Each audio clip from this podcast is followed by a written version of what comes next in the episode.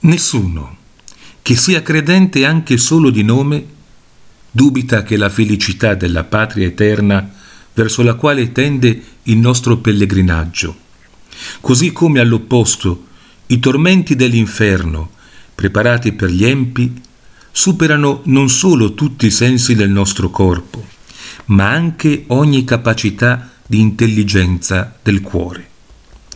E volesse il cielo che vivesse in tutti una tale convinzione e che seguisse, come è giusto, a tale credenza da una parte il desiderio e dall'altra il timore. Perché mai non desideriamo di passare anche in mezzo alle spade, o se fosse necessario di essere bruciati a metà, pur di abbandonare una tale miseria e correre verso una gloria così grande, se non perché la nostra fede è insensibile e morta.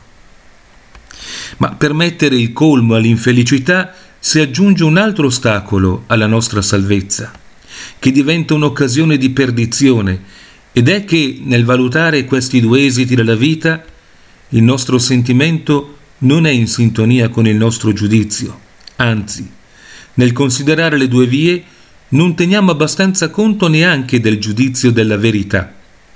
Non ci si stupisca allora se il desiderio non è mosso da alcun gusto della virtù, dato che è intorpidito anche rispetto alla beatitudine eterna, o se non gli mette paura l'amarezza che prova ora per i peccati, quando non si spaventa neppure davanti agli eterni supplizi preparati per il diavolo e i suoi angeli.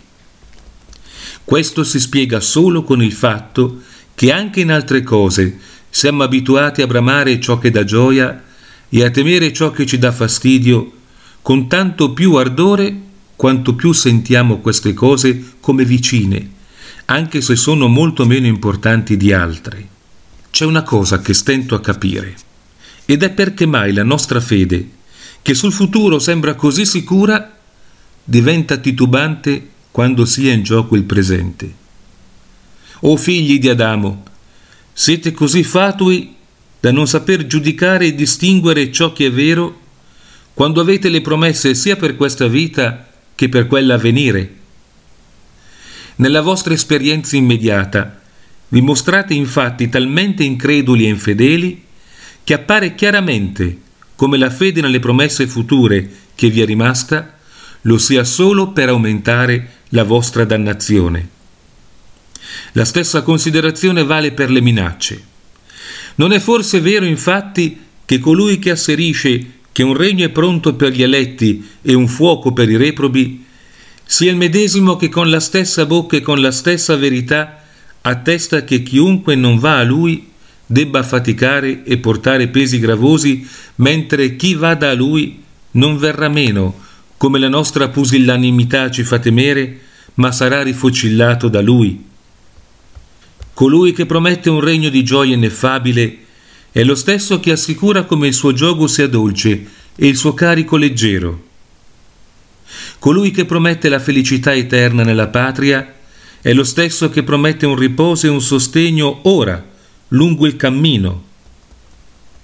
Del resto il profeta dice, quelle cose che occhio non vide né orecchio udì, né mai entrarono in cuore d'uomo, Dio le ha preparate per coloro che lo amano e ci crediamo facilmente tutti.